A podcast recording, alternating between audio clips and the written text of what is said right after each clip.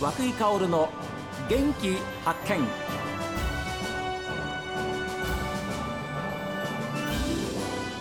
こんにちは和久井薫です。和久井薫の元気発見。この番組は私が発見した北海道の元気な人と出会っていただきます。今週はですね珍しい制度というか、まあ、ユニークな制度ですね。上司選択制度を取り入れている札幌の構造設計会社桜構造株式会社の代表でいらっしゃいます田中真一さんにお話をお伺いします、えー、どうぞよろしくお願いします。よろしくお願いします。ようこそスタジオにお越しいただきました、えー、まああの上司選択制度と言いますと社長あの、まあ、部下が上司を選べるということですよね。そうですね。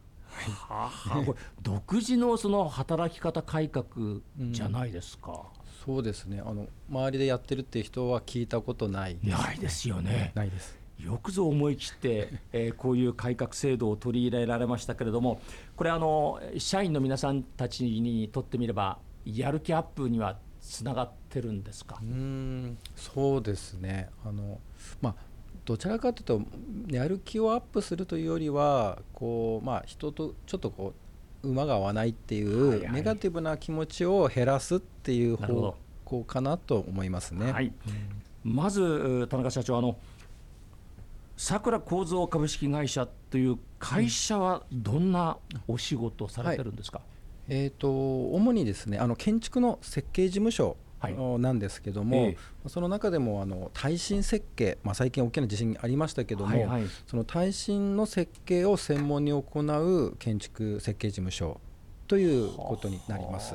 はい、相当そうしましたらあの厳しいというか本当に、ま、ミスは許されないそうですね。まさにそういう仕事だと思いますね。まああの骨組みだけを設計するっていうちょっとこうまあ一般的な建築の設計者っていうのはこうデザインとかね、はいはい、まあ、そういうところを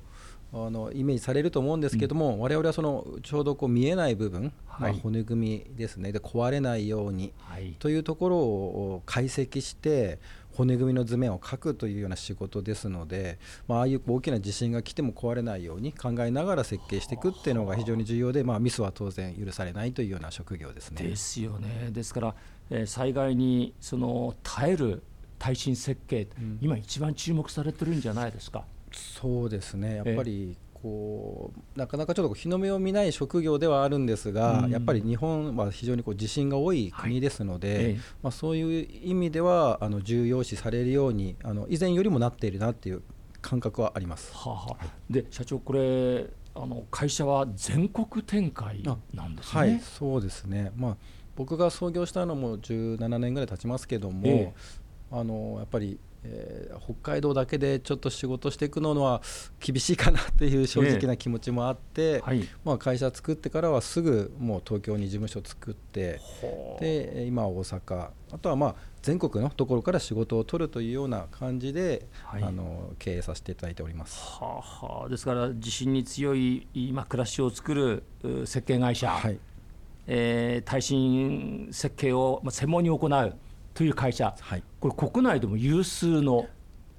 会社になってきました、ね、僕らそうですね。僕らの職業は結構皆さん独立しやすいってこともあってあのある程度経験積むと一人で独り立ちしてしまうんですよね、まあ、そういう意味でこう組織に属さずにあの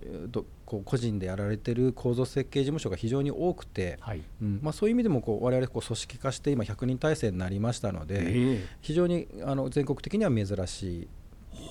ことかなと思い。ます。ということは本社は札幌、はい、そうですね。札幌本社。はいそうです。で今お話ありましたように東京とか大阪とかということはまあ事業展開としては南は沖縄までということですか、うん、そうですね。もう沖縄のお客様も大変多くいらっしゃいますし、まあ、関東もちろん関西もっていうところですね。はあ、はい、いやいや。え創業して17年ぐらいっていうふうにおっしゃってましたけれども、はい、これはでもすごい。もちろん社長お一人でスタートしたんですか？そうです。その、まあ、実家で北三十条に実家があって、はいはい、そこの6畳を母親に借りて一人で始めました。はらそれはどういうきっかけがあったんですか？えー、そうですね、まあ、私も、まあ、ずっとこう修行っていうかこう構造設計の専門の会社にずっと勤めてサラリーマンで勤めていて、はい、まああのそうですね。その僕たちがやっぱりこう世の中の人に認知認知度が低くって、うん、あの報酬とかもあまり高くないっていう現状をなんとか変えていきたいなっていうふうに思うようになったんですよね。えーただそれをサラリーマンやりながらそれを実現するのはちょっと難しいかなと思って、はい、まあ、やっぱり自分があの率先して独立してやるしかないということがあって、うん、独立しようということにしました。はいうん、まあ、今はちょっとあのあ当時あのちょうど創業したぐらいで耐震偽装っていうこう大変な事件がありましたはい、でちょうどあれの直前ぐらいに僕退職してるんですよね。あだから会社を。そうなんです。で独立。そうだからもう独立した半年後に耐震偽装事件が起こるっていう、えー、まあ、あれが結構こう業界の中ではターニングポイントになった事件で、はあ、まあ、あれも、まあその世のまあ、業界が変わるいい方に変わるきっかけになってくれたっていうこともあり、えー、まあ、そこからまあ一気に組織化していくっていうふうに舵を切ったんですね。その時はまだ私一人で仕事してましたので、えー、まあ、あんまりこう会社を大きくするような状況ではなかったんですけどもあの事件以降業界が変わり、うん、新しい国家資格制度ができたりとか、はい、まあ、業界もよく変わったので、まあ、拡大していこうということで人を増やしてここまで来ました、はい、スタートは何人ぐらいからだったんですか、まあ、最初本当僕一人一人なんです。で,、はい。でえーと、とその耐震偽装起こってすぐ法人化、まあ、会社にしてでそこで前職の人をちょっと1人来てもらって、まあ、2人で会社始めるっていうような感じですね。それが今や100人を超えるスタッフに、まあ、なりました。そうなんですね。成長を遂げてますね。いやでも結構ここまではもう本当に会社作ってからあまり休まず えー、ですからそういう中でいろいろこう、えー、試しながらそして組織を大きくしていくっていうね、うん、でそれはなやっぱり一つには手応えがあったからそうですね、えー、まさにそのやっぱお仕事だけはもう本当にたくさん引き合いいただけてて、はあ、でやっぱりこう人が足りないがゆえにこうお仕事をお断りするっていうことがやっぱり多くて受けきれないんですよね。はあ、なるほど、はい、それがもうずっと続いていてやっぱりちょっと申し訳ないっていう気持ちもありますし、うん。うん、なのでまああのやっぱりこう人材を増やしていかなきゃなって思って、はい、あの少しずつ増やしてきたっていうところがあります。まあ、ただ急にこう即戦力の人に来てもらうっていうのは小さな事務所なので、うん、なかなか難しくてだから今いる幹部っていうのはうちの会社に全くの未経験で入ってきた人ばっかりですね。それが今はまあ管理職になって、まあ、新しい若者を育ててもらってるっていうような感じですね。で今回のテーマでありますそういう人たちがやる上司。あそうですそうです。なんですか？はい。そうですね。ははで、えー、徐々に本題に移っていこうと思うんですけれどもそういう田中伸一社長のもとで上司選択制度いわゆる部下が上司を選べる企業にしました、はいうん、社長これまあ、きっかけってのはどういうことからなんですか、うん、そうですね。あのまあえーかまあ、僕が会社創業して間もない頃はもう本当に小さなあの会社でしたので、まあ、大体僕が1人で管理職もやりますし、うんまあ、営業もやり技術指導もやりっていうような感じだったのがやっぱり30人超えたぐらいからやっぱり自分で見切れなくなってきて、はい、若い人の面倒、はいはい、それでまあ管理職を作ろうということで、ええ、まあ、管理職制度を始めたんですが、うん、やっぱりなかなかこう管理職とその部下との関係がこうスムーズにいかないなっていう感じることが、まあ、結構あって、はい、うん、で結構その組織化がうまくできてなかったっていうか、うん、まあ、僕ももともとエンジニアなので組織づくりってことを体験したことがなくて初めてのことですから、はいはい、なんか自分でもうまくできてなかったな組織づくりができてなかったなと思ってるさなか、社員が辞めたいと退職したいっていうふうに言ってきて。でまあ、理由聞いたんですけども、まあ、その中でこう上司と馬が合わないという意見を言われて、はい、でその社員さんは結構優秀な人っていうか、えー、うん、技術的にもいい人だったよかったので、はいはい、本当もったいないなと思って、えー、でまあ、そんなことで辞めさせてもらしまうのちょっと申し訳ないっていう気持ちから、うん、じゃあもう上司選べるようにしてしまったらどうかなっていうもう本当にそういう発想で 始めました。それはもう大改革だと思います。ですから人間関係に悩みそれから、まあ、仕事が辛くなりますよね、そういうふうになると。そうですね、えー、でさっきおっしゃったようにやっぱり仕事柄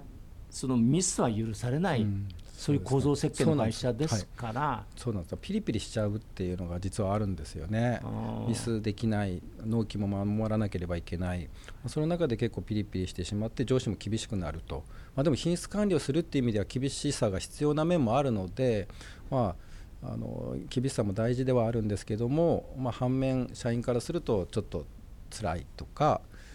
うん、っていうことがあるんでしょうね。うん。まあ、それがちょっとどうしたものかなって悩んでって、はい、結果じゃあ好きな上司と働けるようにっていうことになりました。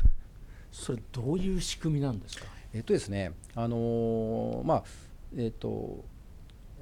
最初どうやったらこう選べるかなと思ったんですけど、うんはい、まだこう一度も働いたことない上司を選んでくださいって言ってもちょっと無理があるかなと思ったんですよね、はいはい、まあ、何人も上司はいるのでその中で誰が自分に合うだろうかって考えた時にある程度上司がどんな上司かを知らないと選べないだろうということで一番最初にやったのはその上司がどんな上司かっていうその技術的な部分だけじゃなくて、まあ、性格好み、うんまあ、そういったことも全部網羅したこう上司を言語化したなんかマニュアルっていうか、なんかそういう、まあ、上司取扱説明書みたいのがあるんですよ。素晴らしい。そ れを見てあこの上司だったらいいなと思う人を選んでくださいっていう。だから、まあ、最初だから取説を作るっていうことから始めたんです いやそれ具体的にはどういう項目があるんですか？えっとですね、えっとまあ、得意なところそれから苦手なところ、はいはいうん。まあ、あのあとはそうですね、まあ、やっぱりこう技術的にみんなそれぞれ結構個性があるので、まあ、僕らエンジニアですから、はい、まあ、そのエンジニアとして得意な部分苦手な部分というのもありますしあとはこうダメな部分というか、頼りない部分というかですね、そういったことも書いてあります。ですからまあちょうどこうちょっとしたこう通信簿みたいな感じに丸×がついてて丸×三角がついててそれがもう全班長こう横並びになってあの私の分もあるんですけど。え社長も選ばれる側なんですか、はい、丸×三角ついててそうなんです。はい。でちょ田中チームっていうか田中班があって、はいはい、まあ、僕のところにもこうあの選ぶ人がいますし逃げ逃げるというかいなくなっちゃう人もいますっていうそういうことですね。